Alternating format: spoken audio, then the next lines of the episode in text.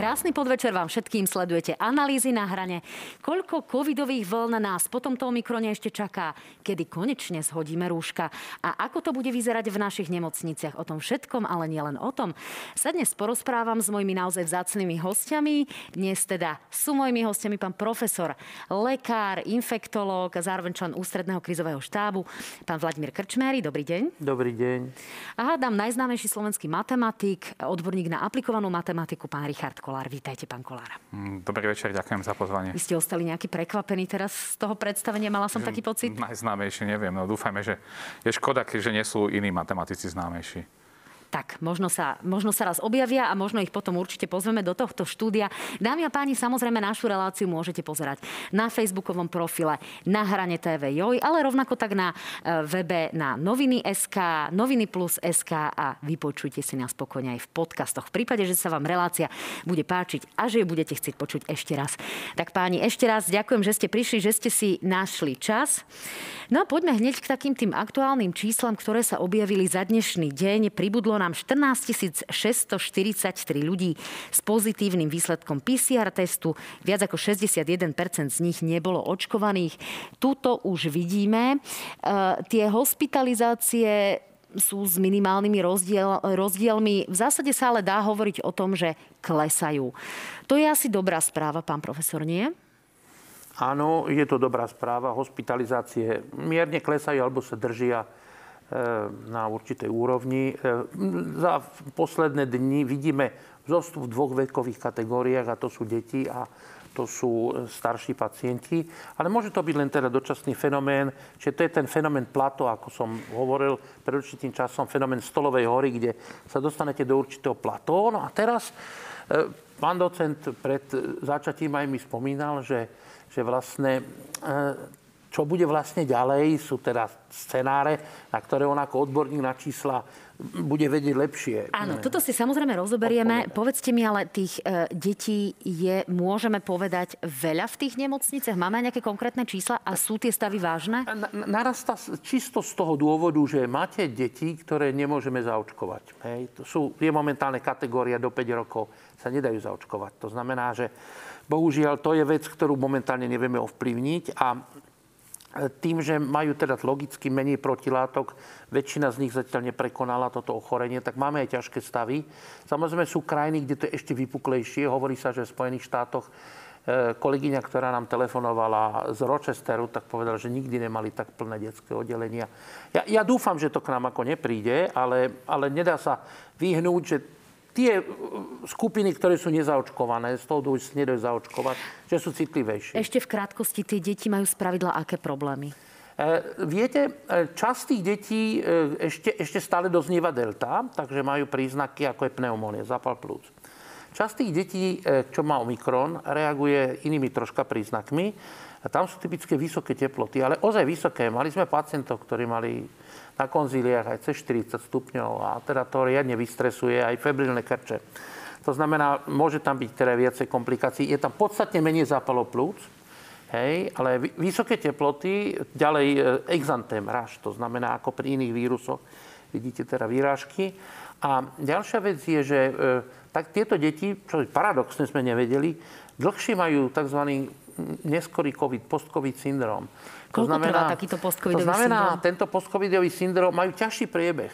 Normálne môže trvať aj rok, aj dva, tak ako volá, kedy sa to volalo chronický únavový syndrom. Si to pamätáme z internátov na vysokej škole po infekčnej mononukleóze vzniklo u 1%, dievčatá u 2% chlapcov, tzv. chronický únavový syndrom, ten trval aj dva roky. Okay?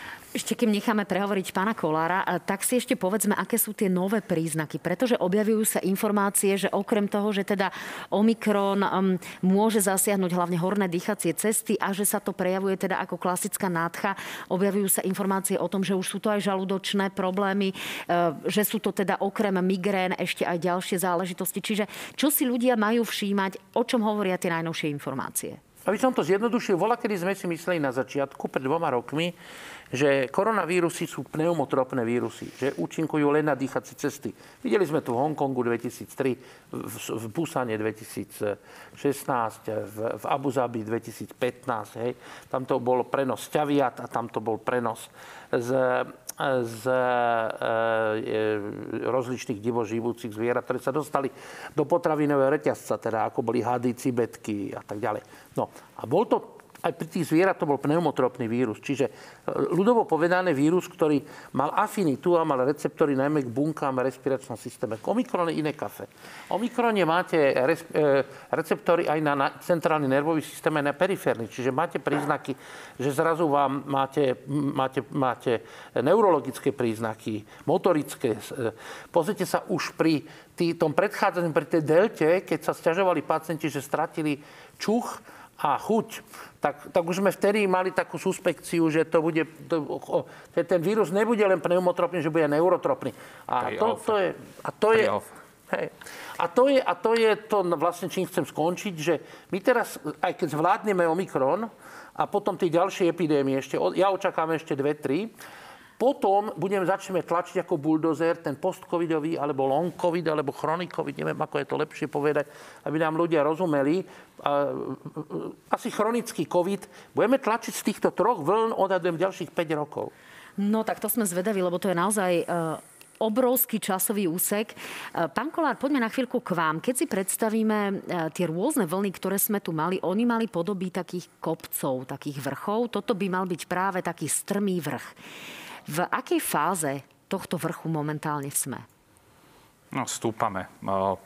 Nie je úplne pravda, že by tie hospitalizácie klesali, oni už stúpajú. V princípe sme prišli do tej fázy, že už naozaj prichádzajú pacienti s Omikronom vo veľkej miere do, na, príjmy, na centrálnej príjmy nemocníc a uvidíme ešte teda pomerne prudký nárast aj tam, ale zatiaľ, zatiaľ sme v tej fáze, kde naozaj každý týždeň dokonca ešte trošku zrýchluje ten náraz toho počtu nových prípadov. Čiže sme v polovici kopca, sme niekde tesne pred vrcholom a potom bude ten prudký pád, alebo ako by ste to ľuďom vedeli tak ilustrovať, aby ste to vedeli trošku Veľmi ťažké povedať, či sme v polovici, ale bude to niekde okolo tej polovice, lebo otázne je, kde je začiatok že kde vlastne ten kopec začal.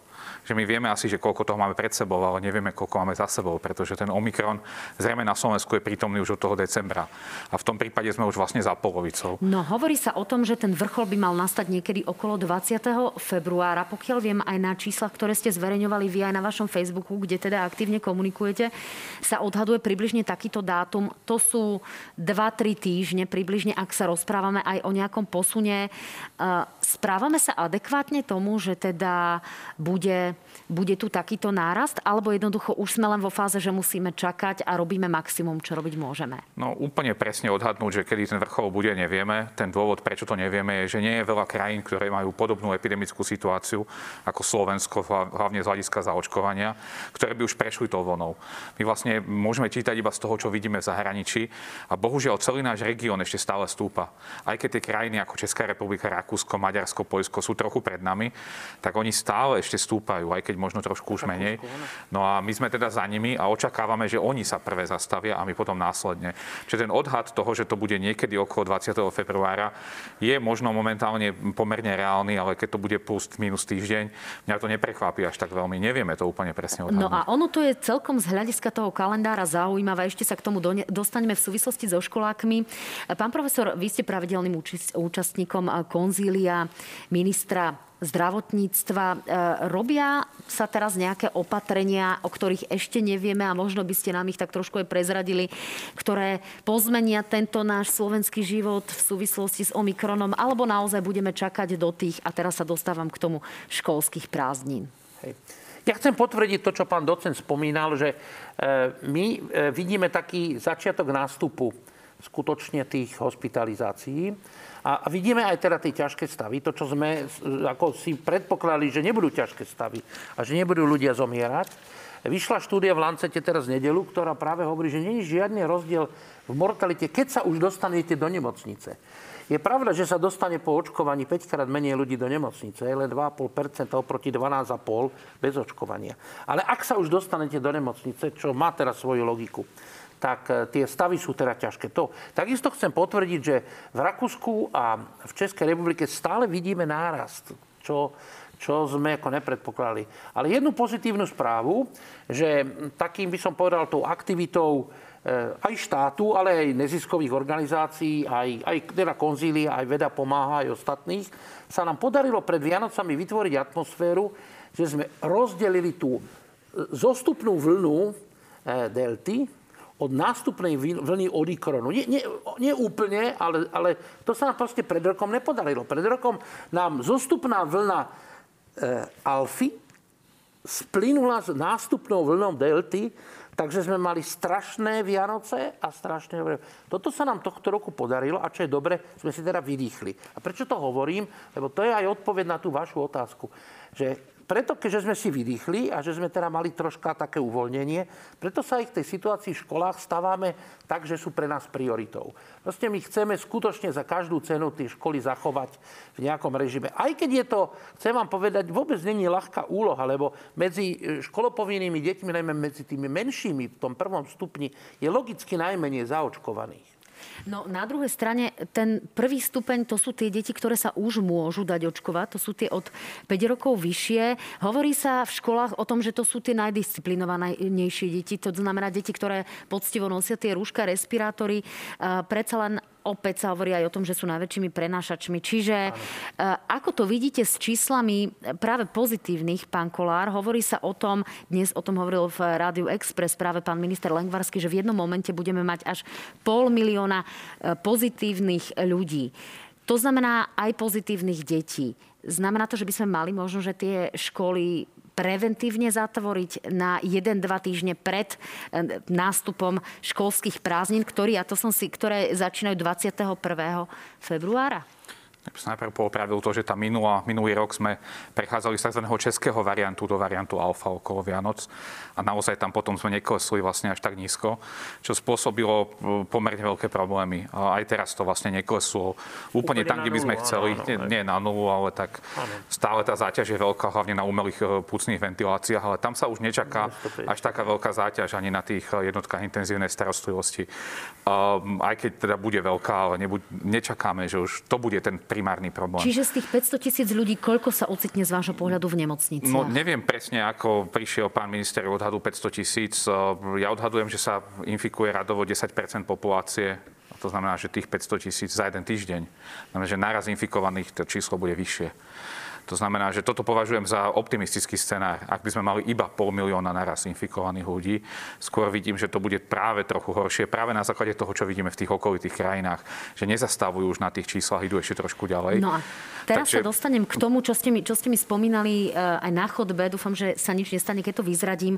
Spomínali ste mi, že vlastne pred prázdninami pravdepodobne deti budú čakať ešte covidové prázdniny.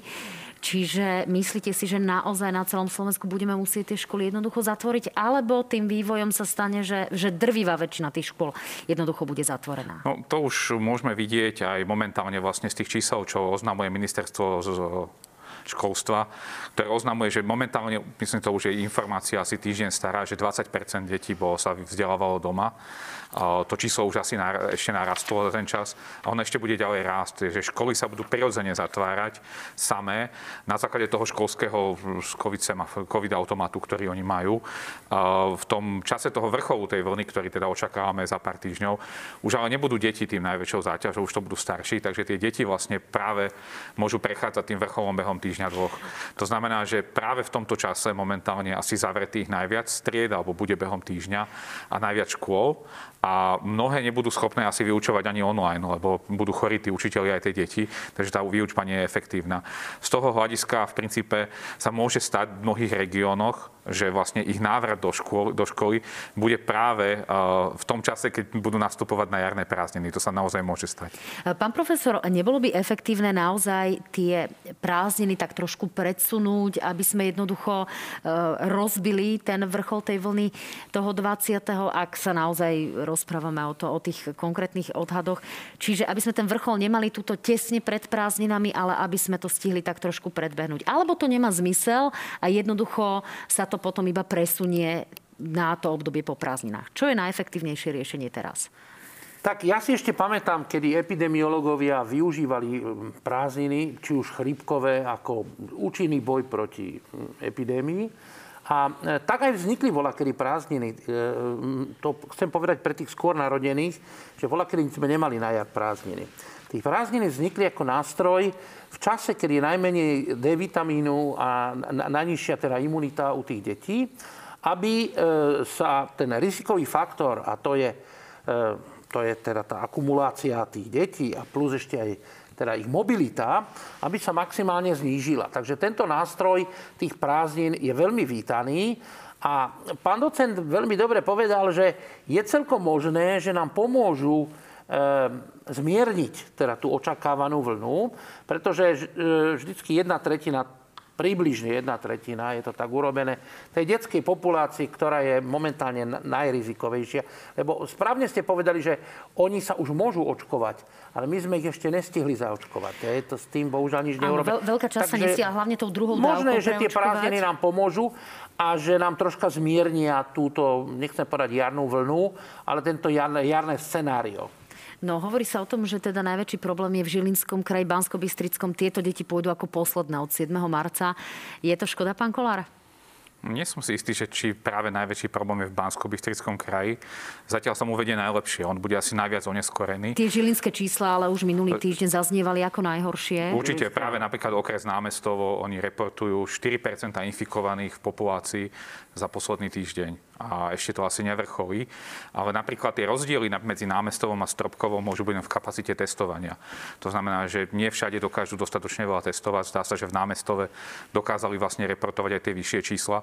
My v tých číslach navyše za, za krátko budeme vidieť hlavne limitácie testovania. Ono všetko bude vyzerať podobne, tie rozdiely budú malé a to bude práve kvôli tomu, že všade narazíme na kapacitu testovania. No, Takže... to znamená, že kedy narazíme na ten moment, že už nebudú, povedzme, ani AG testy, ktoré sú momentálne nepresné pri tom Omikrone, nebude možnosť objednať sa na PCR test, pretože vieme, že aj tie kapacity tých ľudí, ktorí robia v tých laboratóriách, sa jednoducho znižujú a, a sú, e, majú COVID, čiže a, a tie rôzne ďalšie problémy, ktoré sú s tým spojené. Čiže kedy nastane ten moment, že jednoducho budeme pozitívni a budeme s tým musieť čakať doma a nebudeme mať možnosť ísť na ten PCR test? No, ten moment už je, len otázne, čo si pod ním predstavujeme. To nenastane tak, že všetci zrazu sa nedostanú na test. Nejaká časť ľudí sa už nedostáva. Vieme, že už blízke kontakty alebo ľudia v domácnosti, ktorí mali ísť na PCR test, už mali zrušené termíny na rôznych miestach na Slovensku. Tá kapacita už sa dosahuje, aj keď ešte stále teda nedosahuje tých 50 tisíc ohlasovaných ministerstvom. Ale e, v princípe tam sa predlžia čas, to nebude tak, že vypadnú tie testy, ale ľudia budú mať stále ďalej a ďalej vlastne ten termín toho testu, keď sa objednajú a už časom to pre nich nebude dávať zmysel. To znamená, že nedokážu sa otestovať napríklad v tom čase, keď to majú primárne vypuknuté to, to ochorenie. Takže tam bude nejaké oneskorenie. S antigenovými testami neviem, či tam bude až taký veľký nedostatok, ale antigenové testy majú zase iné limitácie, takže a nie sú napríklad uznávané na niektoré veci, takže to môže byť problém. Pán profesor, e, je dobrým riešením, že naozaj v tom site tých ľudí, ktorí pôjdu na PCR test, sa objavia predovšetkým deti ako najväčší prenášači a potom starší ľudia a že jednoducho tá vekovo-stredná generácia bude z tohto tak trošku vynechaná. Je to správne rozhodnutie? Myslím, že ste to aj takto, ako hovoriť to aj je. Je to normálne, že ak nedostatok akéhokoľvek diagnostického alebo terapeutického momentu, poviem príklad, keby nám úplne vypadol remdesivir a poviem, že máme len 100 ampulí, musíme urobiť určité poradie, určité priority. Takže my ako v rámci konzília pracujeme na tých prioritách E, pán minister už ich má, to znamená, my ich nechceme teraz zbytočne zverejňovať z toho dôvodu, že my nevieme, kedy také scenário nastane a poďalšie sú e, pripravené ako slušné objednávky. Chcem povedať, že e, naznačil pán docent tú situáciu, že my nie sme jediní, čo máme problém s covidom. A to znamená, že otázka objednania a obstarania a ešte verejného obstarávania je problém teraz celej Európy. Není to len problém Slovenska, pretože určitá časť tam Hovorí sa, že tá západná Európa, že ten pokles ako keby začal u toho Omikronu už e, byť markantný. A potom máte krajiny v Európe, kde je náraz. Čiže to je jeden prirodzený moment. Toto sme zažili pred dvoma rokmi, keď sme nemali žiadne testy. A potom sme mali nejaké malé množstvo, urobí sa určitá prioritizácia a chceme, aby tí, ktorí sú najcitlivejší, a teraz paradoxne aj tí, ktorí teda nebudú zaočkovaní, tak e, tiež chceme, aby skutočne sme mali tie údaje od nich rýchlo. No, e, o tomto teda naozaj hovoria predovšetkým pri tých rýchlych údajoch práve tie AG testy. Pán Kolár, e, tie firmy, ktoré by mali naozaj testovať svojich zamestnancov, ich majú zatiaľ povinnosť testovať jedenkrát týždenne. Vieme, že šírenie Omikronu je otázkou jedného, dvoch dní. Naozaj to ešte má zmysel? No, mám pocit, že práve naopak to funguje úplne iným spôsobom, že firmy napríklad kritickej infraštruktúry testujú zamestnancov každý deň že tam, kde je to naozaj nevyhnutné, tie testy používajú áno, extrémne. Áno, je to, je to rôzne, ale pokiaľ sa bavíme o oficiálnych nariadeniach, ktorými sa, áno, kde Myslím môžu si, ľudia používať celé, naozaj, že... Celé Slovensko, pravdu, celé Slovensko sa trošku zmenilo. My máme na papieri napísané nejaké opatrenia, ale čak ja, každý chodieva niekam von a viete si predstaviť, ako vyzerajú reštaurácie, sú napríklad otvorené momentálne, ale sú prázdne. Proste ono sa to samoreguluje. Do veľkej miery ľudia z obáv alebo z iných dôvodov, z výpadku personálu, tie služby nie sú také dostupné v takej miere, ako by sme očakávali, alebo ani nepre, ne, nefungujú tak, ako si to myslíme. To znamená, že prichádzame do veľkej formy seberegulácie, samoregulácie tej vlastne celej spoločnosti, že vlastne nemusíme mať nutne opatrenia, ale tie opatrenia sa sami vytvárajú tou veľkou mierou infekcií, ktoré tu vznikajú a tým, tým, tými obávami obyvateľstva, obyvateľstva. No a keď prídeme k tým firmám, tak uh, tie firmy, ktoré potrebujú nutne ľudí do výroby a, alebo do, vlastne do toho, na to pracovisko, tak uh, testujú asi častejšie ako raz týždenne. To je nedostatočné. To je absolútne nedostatočné. Raz týždenne testovanie nemáš také opodstatnenie. Na druhej strane to zabezpečuje aspoň akú takú, také zníženie. To je iba štatistické zníženie tej, no, celej tej vlny. Takže to vlastne funguje ako akýsi filter, ktorý mierne znižuje vlastne tú výšku, výšku vlny. Ešte dodám k tomu, že na, naozaj ale teraz tie 2-3 týždne pred tým vrcholom vlny už asi momentálne týždňové testovanie samotné už nemá až taký veľký význam, v tom máte pravdu. To znamená, aby som to zhrnula, e, mimo oficiálnych požiadaviek by mali firmy testovať ideálne každý deň svojich zamestnancov, hlavne v tých, e, tých veľkých priestoroch. Nie, tých... nie, iba tie, kde je to nevyhnutné, ktoré potrebujú nevyhnutne fungovať. My už momentálne nejdeme ako keby tým smerom, že by sme eliminovali čo najviac e, to šírenie epidémie. To by sme mali úplne iné opatrenia. To sa ukázalo v iných krajinách, že vlastne aj keď mali tvrdšie opatrenia, napokon ich uvoľnili, lebo zistili, že ich efekt na zníženie toho šírenia bol malý. To znamená, že je práve naopak, ja by som odporúčal zamerať sa na testovanie tam, kde je to veľmi, veľmi dôležité a na tých ostatných miestach už to testovanie nemáš taký Áno, pýtala som sa na tie veľké firmy práve preto, lebo tam sú tie veľké montážne haly a, a to, to je ich a záujem, to aby fungovali. Oni, oni to sami musia zregulovať. To je proste je to na nich. Pán profesor, pán Kolár pred chvíľkou hovoril, že nastalo také seba uvedomenie a väčšia zodpovednosť. Tu sme tu naozaj asi môžeme skonštatovať všetci traja, že to sme tu nemali dlhé mesiace, hlavne teda v tých začiatkoch. Čo sa stalo? Ľudia pochopili, že naozaj ten COVID môže mať aj zlý priebeh, že už väčšina populácie naozaj e, nejakým spôsobom sa s ním stretla minimálne z pohľadu e, stretu so známymi alebo známi, že jednoducho na to buď umreli alebo mali zlý priebeh. Je to tým? Ako si to vysvetlíte? No, je to presne ako hovoríte. E, my tak po latinsky to povieme tak filozoficky, že, že mortui docent vývoz, že teda mŕtvi učia živých. Viete? Tým, že už zomrelo takmer 20 tisíc ľudí a malo ťažký priebeh vyše 100 tisíc. A veľa ľudí má postcovidový syndrom, viete? Že oni, aj mnohí, ktorí to zľahčovali, teraz vlastne vidia, že, že, že tie následky sú teda desivé a budú následky ďalšie roky. A že teda tie školy sa museli zatvárať, čo teda bolo, bolo veľmi teda tvrdé opatrenie a iné tvrdé, tak ľudia si povedali, tak ako pán docen naznačil, že, že teda, znova hovorím, mortui docen vývoz, že tí mŕtvi učia živých. Vy ste to veľmi dobre vystihli a ešte chcem povedať, že e, ale to, čo povedal pán docent, je, je, je, je syndrom Bratislavy a niektorých okresov. Není to všade na Slovensku. Vidíte na mnohých miestach na Slovensku také ten selavý, také, ako sa hovorí, že, že je ten ľahký prístup, že som teda, e, som, som teda počas Omikronu, že to je ľahká epidémia. Ja chcem povedať, že v prípade neočkovaných je ten klinický priebeh Omikronu rovnako mortálny a to aj naznačil pán docent, že tie počty ľudí na ventilátoroch nám klesajú tak o deň, o dva. Hej, hospitalizácie na jízkach a na árach sa, sa síce znižovali, teraz zase idú hore. Takže ja chcem zdôrazniť, že e, tie ťažké formy Omikronu sú strašné, sú devastujúce a mm, keď, keď sa začnú tie vlny tých post-covid, čiže alfa, delta a omikronu hromadiť, tak ambulancie môžu skolabovať. Nebudeme mať kolaps v nemocniciach ale budeme mať kolaps ambulancie. Keď sme sa toho dotkli, e, čo to bude znamenať? Ľudia budú chodiť niekoľko rokov, spomínali ste, že až do 5 rokov budú chodiť s pľúcnými problémami, s problémom e, s rukou, s nohou, s, povedzme s nejakými tykmi. Čo sa bude diať? Ako to bude vlastne v praxi vyzerať? Ja to tak zhrniem, že existuje taký ľahký post-covid, hej, to môže si povedať prakticky skoro každý, kto ho prekoná nejaký čas má ten ľah. Potom, a potom máme tie, také tie long covid, hej. A ten long covid, aby som nezdržoval, je v tom strašný, že vás vyradí úplne z práce. A nie sú to len somatické prejavy, ako ste správne povedali, tak to nemusím opakovať, ale áno, neurologické, internistické, zápaly srdcovne a tak ďalej. Ale čo je najstrašnejšie, sú tie psychické poruchy. Si teraz predstavte, že posledná štúdia v Lancete ukázala, že 25% tých, ktorí v Británii absolvovali len ľahký COVID, má depresívny syndrom, ktorý vyžaduje liečbu. 5% z nich má ťažký ťažké depresie, ktorých úplne vylúčujú z práce. To znamená, my máme krajiny v Spojených štátoch, New York, Kalifornia, kde 40% všetkých pacientov užíva antidepresíva po covide. Viete? A teraz to chcem povedať, táto epidémia duševného zdravia má v tom devastujúci účinok, že nám zničí ekonomiku. Lebo iné, keď e, pracujete s výkonom 100% a iné, keď pracujete s výkonom 30% s desiatimi penkami za mesiac.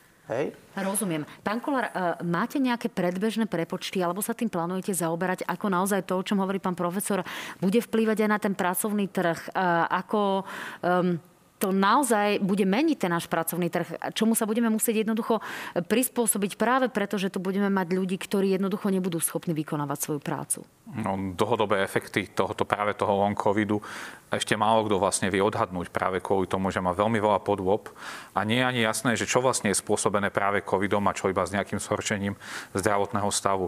O tomto sa veľmi veľa špekuluje medzi odborníkmi v zahraničí, ale ten dopad sa očakáva naozaj veľmi veľký a zrejme s tým bude musieť bojovať to naše zdravotníctvo dlhodobo. To znamená, že potom, čo si vydýchnú vlastne po tom nápore, ktoré predstavujú tie vlastne tie veľké epidemické vlny, tak následne budú musieť bojovať s týmto dôsledkami, najvyššie s tým odloženými všetkými onkologickými a inými vecami, ktoré sa odkladajú. Takže vlastne ten nápor na zdravotníctvo bude trvať o mnoho dlhšie ako ten nápor, ktorý je vlastne na tú spoločnosť samotnú. My si budeme všetci myslieť, že je koniec do veľkej miery. A v tých nemocniciach vlastne sú odhady, že niekoľko rokov budú len musieť spracovávať to, čo si teraz vytvorili, plus ešte tento long COVID. Takže tie následky budú obrovské a nevidel som teda na Slovensku, nemyslím, že to niekto ešte odhadoval, ale zrejme to bude trvať naozaj roky, kým vlastne sa s tým vyrovnáme a vôbec, či sa s tým vyrovnáme, nie je jasné. No už minimálne pri triážnych stanoch e, ministerstvo zdravotníctva zapája do celého tohto systému práve medikov, študentov, ktorí to teda budú mať okrem iného pre preplácané. To znamená, že iným spôsobom zapájame ľudí, ktorí ešte teraz v tom systéme neboli a možno majú sanovať práve tých ľudí, ktorí nám stihli počas e, tohto covidu utiecť do zahraničia. Je to efektívne, pán profesor? Alebo tak, musíme robiť niečo viac? Kolegyňa, vy ste teraz otvorili vlastne prvá niečo, čo je dlhodobá stratégia. My stále hasíme krátkodobé problémy. Dobre, testovanie, očkovanie, liečbu, e, ára, ventilátory. Ale prognostici, to znamená matematici, a vy dneska ste povedali dlhodobé riešenie. A to je masívna investícia do vzdelávania v zdravotníctve. Ale nielen v zdravotníctve, aj sociálni pracovníci, katastrofálne psychologov. Totiž ten tým long covidový musí mať aj psychologa, musí mať fyzioterapeuta, ktorý tých ľudí naučí rozdýchať a chodiť na, na dlhé trate. Hej? A toto vzdelávanie je dlhodobá stratégia, ktorú musíme, tu sme mali začať akože minulý rok, Hej, a to je e, udržať jednak tých študentov, ale mať dosť študentov tých zdravotníckých odboroch. Budú nám strašne chýbať aj teraz lekári niektorých kategórií. Psychiatri, lebo viete, tých pacientov, ktorí budú mať depresie, alebo ktoré majú anxiozne depresívny syndrom, tých musí liečiť odborník. To nemôžem liečiť ja, infektológ. Ja môžem liečiť tie, tie, ten akutný stav, ale hrozne nám budú chýbať psychiatri, hrozne nám budú chýbať sestry, fyzioterapeuti, záchranári. To bude katastrofálne. A teraz viete, oni nebudú chýbať, že akože na Slovensku. Oni najprv začnú chýbať v Nemecku, v Taliansku, vo Francúzsku, takže dojde, a v Čechách, dojde k exodu. Všetci tí, ktorí to ešte teraz robia, odídu. A my keď máme vytvoriť nejaký postcovidový tým troj, štvorčlenný, tak to je to, čo ste povedali. Toto to, to definitívne dlhodobé riešenie je to, čo teraz ministerstvo zdravotníctva začína masívna investícia do vzdelávania zdravotníckých pracovníkov. No tak ešte, aby tí e, zdravotníckí pracovníci dostali aj vyššie platy, o ktoré je stále spor, pretože tie stále veľmi nedostali, hlavne tie zdravotné sestry. E, to znamená viac študentov príjmať na vysoké školy, na lekárske fakulty, otvoriť nové lekárske fakulty, e, rádovo v desiatkách, v stovkách, alebo čo by bolo takéto opatrenie, ktoré vieme pomerne rýchlo? Tým, že je úžasná globalizácia, treba si uvedomiť, že je celkom normálne, že čas študentov lekárskych fakult nejako skončí, odíde. Tomu sa nedá zabrániť. Že treba si znova tu povedať 10 krát za sebou, že Slovensko nevychováva odborníkov len pre Slovensko, ale polovicu nájdete v Írsku anesteziológov, v Británii, v Nemecku a tak ďalej. Čiže príjmať viac študentov. Mzdy sú dôležité, platy sú veľmi dôležité, ale není to jediný motivačný faktor. Ja by som skôr povedal, že veľmi sa teším napríklad, že Národná rada teraz znova chce zaviesť tú kategóriu tých praktických sestier. Proste tie sestry musíme dostať z tej pozície len nejakých pomocníkov, hej, alebo nejakých vymieňačov plienok z tohto historického bludu, ich musíme dostať za, za, za spolupracovníkov a našich kolegov a kolegyne. Hej, tak ako lekárov. Fyzioterapeuti musia byť súčasť post-covid týmu. Psychológ musí byť súčasť post-covid týmu. Matematik musí byť súčasťou krízového štábu príslušného, aby, mohol, aby nám mohol urobiť prognózu a prognostik. Hej, sociológ musí byť členom toho týmu, aby nám vedel e, povedať správne, sa prihovoriť správnym jazykom. Ja to hovorím jazykom ich kmeňa. Hej? Takže ja som rád, že ste otvorili, ako prvýkrát vám musím povedať, že za dve, dva roky počas e, rozličných vystúpí niekto otvoril otázku dlhodobej stratégie boja proti covidu. A to je masívna investícia do vzdelávania. Ja nemyslím tým len na peniaze, aby som bol jasný, dobre? Lebo to by bolo veľmi zjednodušené, keby som povedal, že hlavný problém sú len peniaze. Rozumiem, ďakujeme za pochvalu. Pochopili sme, že vlastne je to posilnenie celkového systému, aby nám tu jednoducho naozaj ten uh, zdravotnícky systém neskolaboval. Pán Kolár, vzhľadom na to, uh, že máme tých lekárov, hlavne tých uh, lekárov prvého kontaktu, naozaj v veľmi vysokom veku, často sú to 80 80 ktorí majú obrovský región, smerujeme v rámci tohto long covidu, e, ak tie, ak tú ambulantnú sieť nezrekonštruujeme, ako sa plánuje v reforme, ku kolapsu? No, ja poviem, že ja nie som odborník na zdravotníctvo, takže neviem sa k tomu úplne primerane vyjadriť. Ja len dúfam, že tie desiatky nových fakult no, u nás nebudeme otvárať. To je prvá vec. Dúfam, že to nebudú desiatky že nových bude treba posilniť možno, že tie áno, existujúce. Áno, ale že áno. podľa dúfam, že sa podarí to v rámci tej infraštruktúry, ale... Teraz narážate na kvalitu? Nie, vy ste povedali, že tých fakult, že desiatky, ale to bolo len tak. Že určite by som nechcel, aby vznikali nové fakulty. Myslím si, že to nie je našim problémom. Našim problémom je Univerzita Komenského v Bratislave nemá kde cvičiť tých svojich študentov, ktorých má. Čiže oni by potrebovali, lenže oni potrebujú väčšiu nemocnicu ich študenti na Lekárskej fakulte Univerzity Komenského nemajú kde Stážovať. vykonávať prax. Áno, Nemáme momentálne univerzitnú nemocnicu, ktorá by bola vyhovujúca na výuku.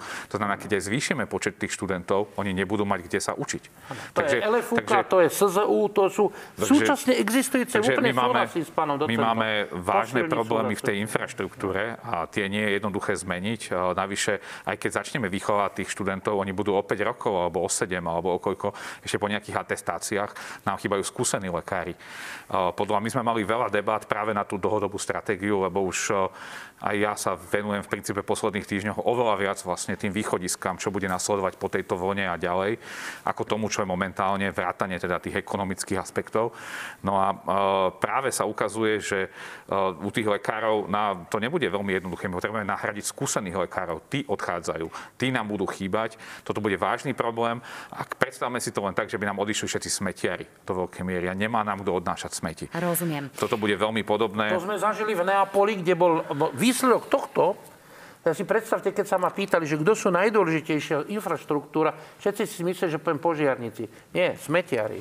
Áno, Hej? áno. Tam, lebo, tam lebo... vieme, že sa do toho zamiešala aj neapolská mafia. Á, áno, silná, ale, takže... ale prišla obrovská epidémia v Neapole leptospirózy a zomreli desiatky ľudí vďaka tomu, že potkany zaplavili mesto. Mm-hmm. Hej, to je realita. To je vec 10 rokov stará. To není nejaká, to, čo pán doktor, to nie je nejaká historická vec. Takže ja sa chcem ešte k tomu vrátiť, nechcem, aby to zapadlo. E, e, my máme dosť fakult v súčasnosti zdravotníckých, ale sú finančne poddimenzované. Slovenská zdravotnícká univerzita a štyri lekárske fakulty sú finančne poddimenzované. Ale ja hovorím, toto je len vec peňazí. Rozumiem. Kolega povedal nemocnice, my by sme mali nielen posilniť tie, tie fakultné nemocnice, ale mali by sme vtiahnuť aj ostatné dobre, lebo však sú aj iné dobré nemocnice. A chcem povedať, že aj súkromné, Hej, ja som není taký, že poviem, že, že táto áno, táto nie za to, že je súkromná. Hej, všetky nemocnice vtiahneme do toho procesu, tak ako je to v Británii, že máte jedna univerzita a má 20 teaching hospital. Teaching hospital je vzdelávacia nemocnica, ktorá není univerzitná fakulta, ale pracuje pre danú univerzitu. Rozumiem, páni. Takže toto si myslím, že sme prebrali celkom detálne. Poďme k tomu, čo nás naozaj čaká po tom Omikrone. Hovorili sme o tom, že to bude naozaj strmý pokles e, v tom optimistickom e, prípade. E, čo ale potom naozaj tie jarné mesiace, leto? Opäť si vydýchneme, uvoľníme opatrenia, možno zhodíme rúška, respirátory a v septembri opäť, pán Kolár, aké sú prognozy? No ten trend, ktorý vidíme v celej Európe, je v princípe uvoľňovanie. A zase treba dodať, že sú to hlavne krajiny, ktoré v princípe majú oveľa vyššiu úroveň zaočkovania. Oni napríklad v Dánsku eh, aj robia štúdie, kde pozerajú aj na sociálne správanie ľudí a ukazujú, že ľudia sú ochotní prevziať tú zodpovednosť sami na seba, vrátanie tých najhrozenejších skupín. Toto nie, možno u nás nie je úplne naplnené, čiže nie je to jasné. Ale samozrejme ten trend je taký, že malo by prísť asi k úplnému uvoľneniu opatrení. Práve vďaka tomu, že sa ukázalo, že pomalé otváranie opatrení po skončení vlny nebolo efektívne v minulosti, pri tých minulých vlnách, nepomohlo nám to veľmi veľmi do tej ďalšej. Takže z toho hľadiska zrejme uvidíme uvoľnenie pomerne skoro. Je to otázne, že kedy aj sa to podarí. To je taká vec, na ktorú ľudia naozaj čakajú, lebo to mm, v istom momente, v istom momente to nebude mať. Slobody. V istom momente minimalizácia počtu prenosov v istom období nie je efektívna. Z dlhodobého hľadiska v princípe, keď máme voľnú kapacitu v nemocniciach, tak nie je efektívne znižovať úplne nutne ten počet tých infikovaných, keď sa tí ľudia nie sú ochotní nejakým spôsobom imunizovať, povedzme, vakcináciou. To znamená, aby som to uzavrela, na jar a v lete budeme už chodiť bez respirátorov, bez no, rúšok? nevieme to povedať naisté a musím povedať práve kvôli tomu, že momentálne vlastne spojené s tým, že e, je veľa toho Omikronu vo svete, tak to je najväčšia tá epidemická vlna, aká to teraz na svete bola. Znamená, že vírusu ako nášho nepriateľa je najviac na svete. To znamená, že on najviac mutuje a pravdepodobnosť vzniku nových mutácií je teraz najväčšia v histórii. Takú veľkú pravdepodobnosť sme ešte nemali a teda očakávame, že nové mutácie sa budú vyskytovať pomerne silno a čo budú spôsobovať, nevieme. Najnovšie výskumy ukazujú, že práve Omikron, ak je ľahko prekonaný, neposkytuje výraznú imunitu voči ostatným variantom. To znamená, že ak vy máte asymptomatický Omikron, že ho prejdete úplne bez nejakých vážnych príznakov, tak vy si nevytvárate imunitu. To znamená, že ako keby nič. Ukazuje sa, že dokonca pre zaočkovaných je až tri prekonania, iba tretinu to poskytuje toho, toho, tej imunity, toho nárastu, tej imunitnej odpovede, neutralizačnej schopnosti skutočnosti, ako jeden boost, ako booster tou vakcínou. To znamená, že nie je jasné, či omikronová vlna dokáže imunizovať populáciu, lebo imunizuje prevažne len tých, ktorí sa naozaj majú vážnejší priebeh. Takže toto samozrejme, že predpoklad je, že prichádzame do obdobia, kde bude teplejšie, lepšie, ľudia budú viac vonku. Zatiaľ nevidíme žiaden ďalší variant, ktorý by bol ohrozujúci. Očakávame, že jar a leto budú veľmi dobré. Ale toto leto ten Omikron môže, tá niečo iné môže zasiahnuť. Si uvedomte, že momentálne tá omikronová vlna zasahuje južnú pologu, Austráliu, Argentínu, to začala v Južnej Afrike. To znamená, že ani to leto nie je úplne nutne jasné. Môže prísť variant, ktorý prelomí znovu existujúcu imunitu. Omikronu neposkytol, delta, áno, delta bola o mnoho silnejšia v tomto. Takže ten výhľad je optimistický. Ja tiež verím, že to bude dobre, ale nie je to také jasné. No, Môžeme súkromné... mať v máji ďalšiu vlnu. Uh-huh. Tak uh, súkromné laboratórium Unilabs uh, robilo v podstate výskum, ako sme na tom s našimi protilátkami, ak to naozaj spočítame aj s ľuďmi, ktorí sú zaočkovaní aj tou treťou dávkou, uh, tak tu vychádzajú nejaké konkrétne čísla. Nech sa páči, necháme prehovoriť uh, odborníka. Týchto 23,62% hovorí, že infekciu na koronavírus tej predchádzajúcej delta vlne si vlastne a zrejme prekonalo okolo 1,2 milióna ľudí. Keď si k tomu ešte zoberieme jeden ukazovateľ, dneska je preočkovanosť, sme cirka myslím na 50%, to znamená toto percento, keď pripočítame ku tým 50%, to znamená tá naša výška alebo hrúbka imunitného valu dneska je vlastne nejakých 73,62%. No, 73,62. Pán profesor, čo to znamená z toho pohľadu, ako to teda naznačil pán Kolár, že nám hrozí prípadná štvrtá vlna, ktorá by tu možno mohla byť už v maji, alebo teda na jeseň. Ak vychádzame z týchto čísel... To, to som inak nepovedal, som povedal, že toto nedá vylúčiť. Že sa to Očakávame nedá to samozrejme vylúčiť? až na jeseň, ale môže sa stať, proste nedá sa to vylúčiť. Rozumiem. Očakávame to. Čiže povedzme si, kde vlastne sme na základe týchto čísel a na základe tých predikcií, o ktorých teda hovoril aj pán Kolár. Čo vy očakávate, pán profesor? Tak e, ja veľmi vítam túto štúdiu. Predtým boli dve. Jedna bola v Košiciach pani profesorka Halamová a profesor Jarčuška. Druhá bola doktorka e, Sokolova v Trnave a týmom a oni mali veľmi podobné údaje. Hej? Čiže máme údaje z východu, máme údaje z Trnavy, máme teraz údaje z celého Slovenska. E, e, je- Jediný troška, troška tam môže byť e, m, ako posun v tých číslach v tom, že musíme vyčkať na tú definitívnu analýzu, aby sme očistili všetkých, tú celú skupinu od tých, čo sú zaočkovaní. Lebo jedna, jedna tá skupina boli, že len nezaočkovaní, ale v tej druhej boli aj zaočkovaní. A to je normálne, že majú imunitu. Keby nemali imunitu, keby neboli pozitívni tí zaočkovaní v tej podskupine, tak to by bola Rozumiem. katastrofa. Na základe To týchto čísel vieme predikovať? Áno, na základe týchto čísel si môžeme povedať, že e, tretina až, alebo štvrtina alebo tretina tých, ktorí nie sú očkovaní, e, mohli prekonať ochorenie. Hej, asi takto by som to povedal. To znamená, že môžu prispieť ku kolektívnej imunite, ale koľkými percentami, ja si teraz netrúfam povedať a ešte okrem toho myslím si, že kolega je na tomto lepší odborník. Ja sa chcem vrátiť k tej vašej otázke, e, čo, na ktorú by som možno, že vedel troška odpovedať, lebo na toto neviem. A to ťa poprosím, pán docent ma doplne, že ako je to s tou kolektívnou imunitou, že ako sme na začiatku hovorili. E, Ja nemám, ja nemám tie presné údaje, ale e, k jednej veci sa chcem vrátiť a to, že nás sa tiež pýtajú na dovolenky. Však všetkých nás to zaujíma. Takže kolega hovorí, že nevieme vylúčiť. Ja si myslím, že príde, e, či už to nazvieme nová vlna, alebo to nazvieme nový variant, alebo nová epidémia, je úplne jedno pre ľudí. Podstatné je, že je úplne logické, že na jeseň, keď vznikne e, sťahovanie národov po dovolenkách, nástupy na, do škôl, e, megašportové podujatie, e, obrovská kongresová turistika a do toho november, nedostatok slnka, nedostatok imunity, je úplne normálne, že prejde ďalšie. Jediná otázka je, že aká. Či to bude chrípka, a teraz nemyslím na pandemickú, to môže byť aj vtáčia chrípka. My v, súva, v, sú, v návale tých covidových informácií sme zabudli, že máme na Slovensku niekoľko ohnízk vtáčej chrípky a skutočne my musíme viac komunikovať s veterinármi a s virológmi, so základ, že, že kde, je, kde je vlastne tá hranica, kedy môže vzniknúť taká mutácia zoonotickej chrípky, že preskočí na človeka. Není to tak dávno, kedy sme tu mali prasaciu chrípku. A tá sa začala v Mexiku a prešla cez Ameriku do Európy a robila obrovské problémy u tehotných.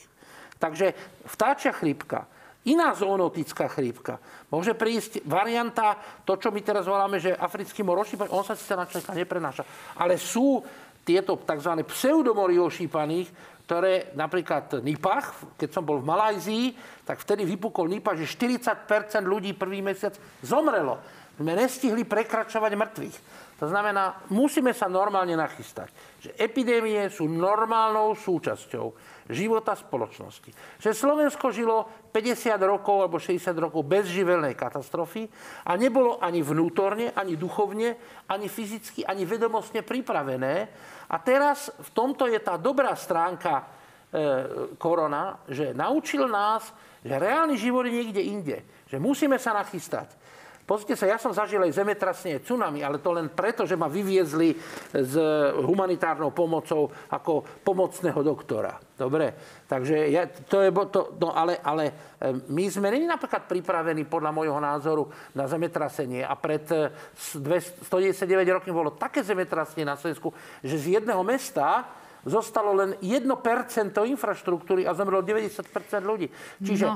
ja v dobrom chcem povedať, že to, je, to není žiadne strašenie. E, Korona nás pripravila na to, aby sme počítali v našom živote s tzv. týmito mimoriadnými alebo krízovými situáciami. Či to už bude zoonotická chrípka alebo ďalší variant, alebo ďalšia epidémia, to je len detail.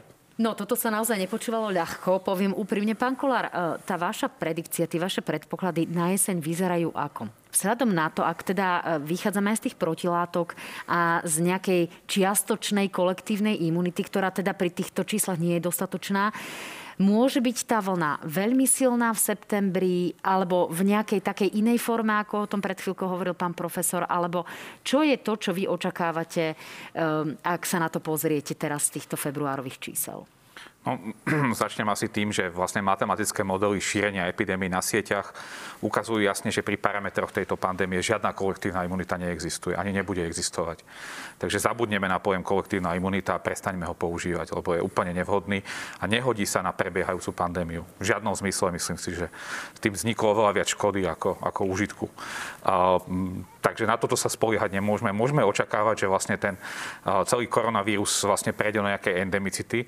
Je otázne, čo to znamená mať endemický vírus. Máme mnoho iných kolujúcich koronavírusov. Ja očakávam, že vlastne vlna ako tento Omikron, že to bude podobné. Už sme videli vlastne teraz pomocou Omikronu. My budeme mať extrémny počet infikovaných. Máme najväčší počet infikovaných za týždeň, za posledný týždeň.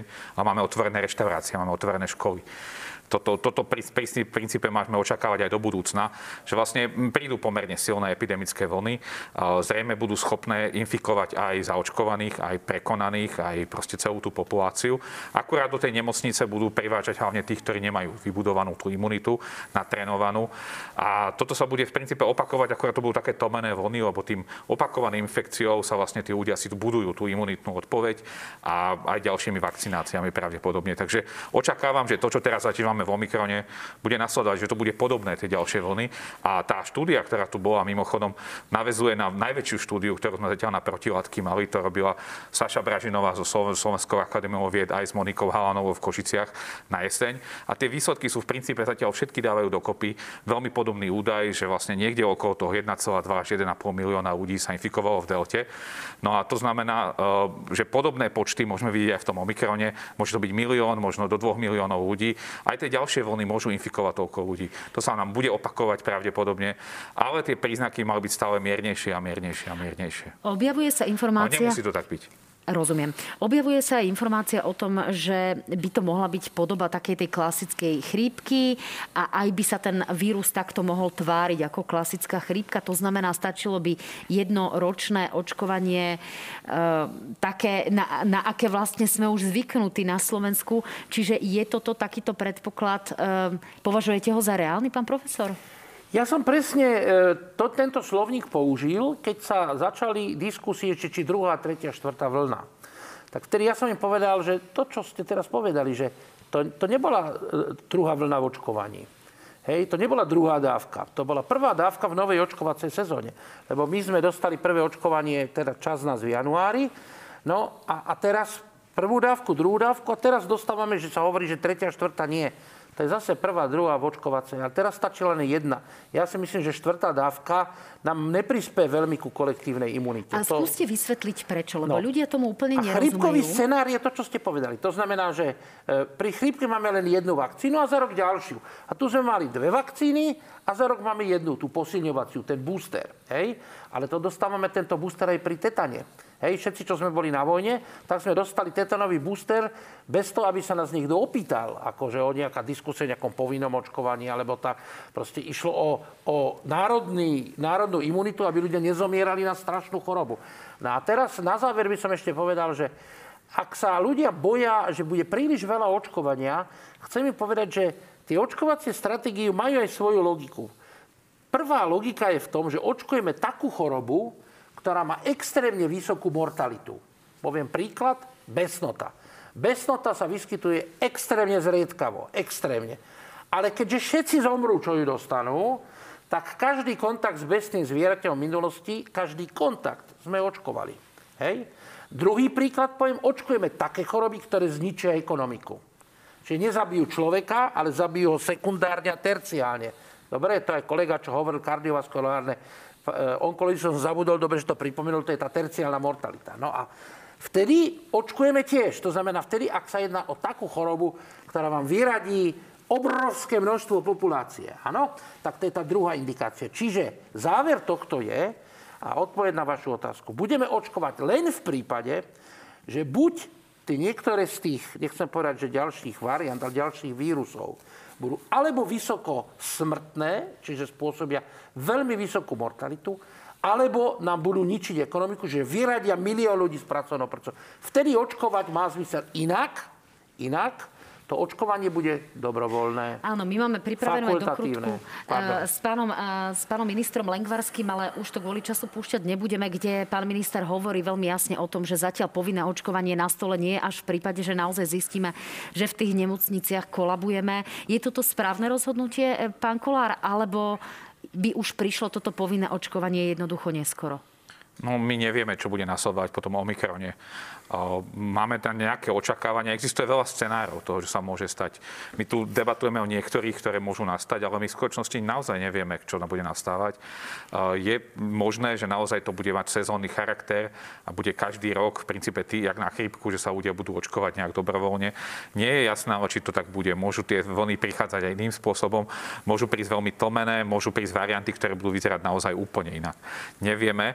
A z toho hľadiska, teda keď hovoríme o povinnom očkovaní, tak momentálne sme práve v tej fáze, kde vlastne ten Omikron dosť zmenil pohľad na celú tú pandémiu. Infikuje aj zaočkovaných a vlastne vytvára iný typ problémov, ako boli vlastne tie predchádzajúce. Kým sme mali tú alfu a deltu, veľa ľudí si myslelo, že máme jasný pohľad na to. Vtedy malo povinné očkovanie absolútne opodstatnenie, lebo redukovalo aj infekcie. Momentálne už očkovanie má menšiu mieru, už znižuje len asi o 10% vlastne zaočkovanie aj plné zaočkovanie možnosť infekcie, ale na druhej strane to očkovanie zlepšuje tie šance práve pre vážny priebeh. Prečo k nemu ale potom prichádzajú alebo pristupujú okolité krajiny, mnohé krajiny v Európe podľa rôznych parametrov, niekde až už od 18 rokov, niekde staršia populácia, dokonca no, aj v Rakúsku. Ale tie rozhodnutia o tom padli ešte pred vlastne tým Omikronom. To znamená, že oni aj Rakúsko, aj Taliansko, keď sa rozhodovali, že vlastne, alebo Grécko, že do toho pôjdu, to bolo ešte v čase tej delty. Oni očakávali, že tie parametre budú podobné. To znamená, že teraz to nie je jasné, ale to, čo vlastne naše ministerstvo momentálne urobilo, je veľmi dobre. Pripravili si to a v prípade, že to bude potrebné, tak to urobia. Čiže to, čo minister povedal, že vlastne sa to zvažuje a že je to pripravené, to je presne to, čo potrebujeme urobiť. Nevieme, či to bude to najlepšia stratégia, ale vieme, že očkovanie zrejme bude dôležité. Do akej miery a či bude očkovať potrebné celú populáciu, alebo iba deti, alebo iba najstarších, alebo iba niekoho iného, nejakú inú skupinu, to ešte nevieme. Nevieme. A toto potrebujeme vedieť najprv a potrebujeme vedieť aj, kedy očkovať. Lebo Rakúsko ide očkovať od 1. marca. A možno to nie je efektívne. Možno by bolo lepšie, keby očkovali v auguste, v septembri, ako proti chrípke. Čiže toto nemusia byť úplne nutne najlepšie kroky a mali by sme počkať, kým budeme mať viac informácií. Momentálne vieme len o Omikrone. Z hľadiska Omikronu ďalej nevidíme. Momentálne vidíme po ten Omikron, nevieme, čo bude nasledovať. Treba počkať, mať to pripravené ako riešenie a nasadiť, keď to treba. Páni, základná otázka záverečná, ktorú nikdy v tomto štúdiu nekladiem politikom zo zásady je, je ešte niečo dôležité, čo chcete povedať?